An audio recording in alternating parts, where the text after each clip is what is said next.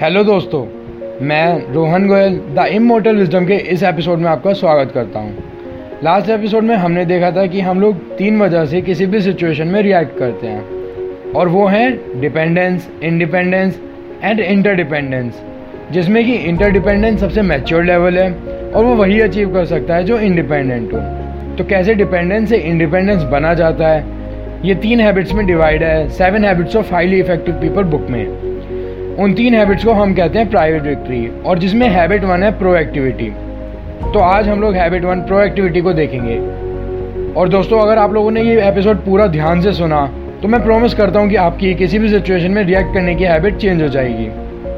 And जिसने अभी तक भी दाइम मोटल विजडम को सब्सक्राइब या फॉलो नहीं किया है, जल्दी से कर दो, और साथ ही साथ में इस एपिसोड को लाइक ज़रूर करना। और अगर आपको कुछ समझ ना आए तो मुझे कमेंट या मैसेज करके बताना। मैं आपकी ज़रूर हेल्प करूँगा। तो चलिए हैबिट वन प्रो एक्टिविटी को स्टार्ट करते हैं। देखो, ये हम सब जानते हैं कि ह्यूमन यानी हम लोग इस प्लेनेट पर सबसे इंटेलिजेंट स्पीशीज़ हैं। पर क्या हम ये जानते हैं कि वो क्या चीज़ है जो हमें और एनिमल्स को अलग करती है? इसको बताने से पहले, क्या आप ये सोच सकते हैं कि आपको इस वक्त कैसा फील हो रहा है? आपका मूड कैसा है? माइंड अलर्ट है या नहीं? तो सबको अपने माइंड की स्टेट के आंसर्स मिल गए होंगे। यही हम ह्यूमंस की एक यूनिक एबिलिटी है, जिसको हम कहते हैं सेल्फ अवेयरनेस हम लोग जैसा फील करते हैं, जैसा मूड होता है, और जो भी सोच रहे होते हैं, हम सब देख सकते हैं, और आइडेंटिफाई कर सकते हैं कि ऐसा क्यों है।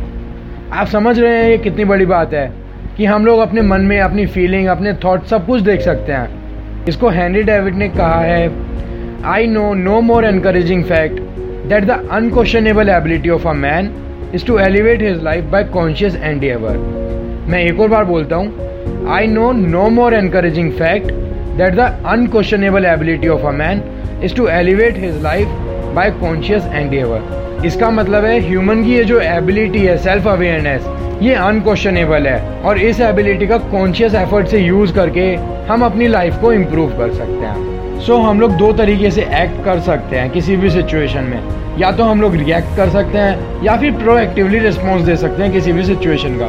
रिएक्ट करने में क्या होता है? जैसे हमें बाहर से कोई भी स्टिम्यूलस मिला यानी कि एनवायरनमेंट में कोई चेंज हुआ या फिर किसी ने हमें कुछ बोला तो हम लोग बिना सोचे समझे अपना रिस्पॉन्स दे दें। वो होता है रिएक्टिव मॉडल और इसका बहाना हम लोग क्या देते हैं? जैसे अगर हम लोग शॉर्ट टेम्पर्ड हैं तो हम लोग बोलते हैं कि हमारी पूरी फैमिली शॉर्ट टेम्पर्ड है। हम सबको गुस्सा जल्दी आता है। या फिर हमारा मूड ख़राब था, या हमें ये सब चीज़ें सिखाई नहीं गई हैं तो हम लोग बस सिर्फ़ रिएक्ट कर देते हैं और और जो भी हमने रिएक्ट करके गलती की, वो हम किसी और सिचुएशन या फिर किसी और चीज़ पर उस गलती को डालने की कोशिश करते हैं। ये होता है रिएक्टिव मॉडल तो अब ये प्रोएक्टिव रिस्पॉन्स क्या है? प्रोएक्टिव रिस्पॉन्स को समझने के लिए पहले देखते हैं प्रोएक्टिविटी प्रोएक्टिविटी का मतलब है इनिशिएटिव लेना। मीन्स रेस्पॉन्सिबिलिटी लेना अपनी लाइफ की खुद। अपने आप से पूछना कि कोई भी चीज़ हमें कैसे अफेक्ट करने वाली है।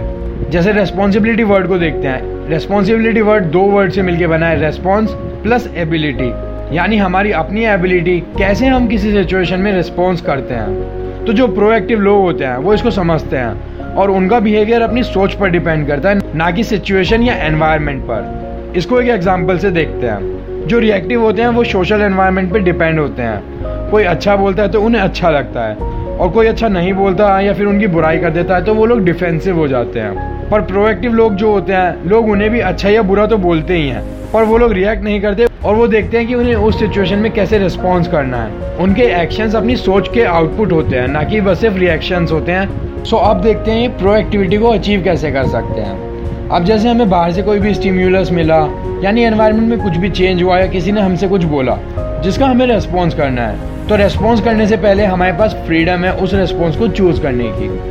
तो ये फ्रीडम चार फैक्टर्स में डिवाइडेड है। हमारी self awareness imagination conscience and हमारी इंडिपेंडेंट विल और यही चार फैक्टर्स हैं जो हमें एनिमल से अलग करते हैं और इस प्लेनेट पर सबसे ज़्यादा इंटेलिजेंट या फिर मैच्योर स्पीशीज़ हमें बनाते हैं। सेल्फ अवेयरनेस का मतलब होता है हम अपने थॉट्स अपने मूड्स अपनी फीलिंग को अपने माइंड में देख सकते हैं।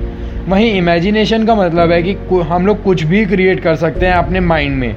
रियलिटी से दूर जा सकते हैं और कहीं पर भी पहुँच सकते हैं। कंसाइंस का मतलब है कि हमारी इनर अवेयरनेस जो हमें बताती है कि क्या सही है या क्या गलत है। कोई कोई चीज़ ऐसी होती है जो हमें कोई सिखाता नहीं है कि सही है या गलत है। बट स्टिल हमारे अंदर से हम आइडेंटिफाई कर सकते हैं कि क्या वो सही है या क्या वो गलत है। और इंडिपेंडेंट विल हमारी अपनी एबिलिटी होती है किसी भी चीज़ में रिएक्ट करने की या रिस्पॉन्स देने की। यानी कि हमारी अपनी मर्ज़ी की हम किसी सिचुएशन में कैसे एक्ट करते हैं। ये होती है हमारी इंडिपेंडेंट विल और यही चार फैक्टर्स को मिलाकर अपने माइंड में हम लोग प्रोएक्टिव रिस्पॉन्स कर सकते हैं और हम लोग प्रोएक्टिव बन सकते हैं। सो so, हम लोग अपनी लैंग्वेज से भी आइडेंटिफाई कर सकते हैं कि हम लोग किसी सिचुएशन में रिएक्टिव हैं या फिर प्रोएक्टिव हैं। जैसे रिएक्टिव लोग बोलते हैं मैं कुछ नहीं कर सकता इसमें। वहीं प्रोएक्टिव लोग बोलते हैं, देखते हैं मैं और क्या कर सकता हूँ. रिएक्टिव लोग बोलते हैं, मैं ऐसा ही हूँ. प्रोएक्टिव लोग देखते हैं, मैं चूज़ कर सकता हूँ कि मैं कैसा हूँ। मैं देखता हूँ कि दूसरा क्या तरीका है. वहीं जो रिएक्टिव होते हैं, वो बोलते हैं कि, ये मेरे को गुस्सा दिलाता है।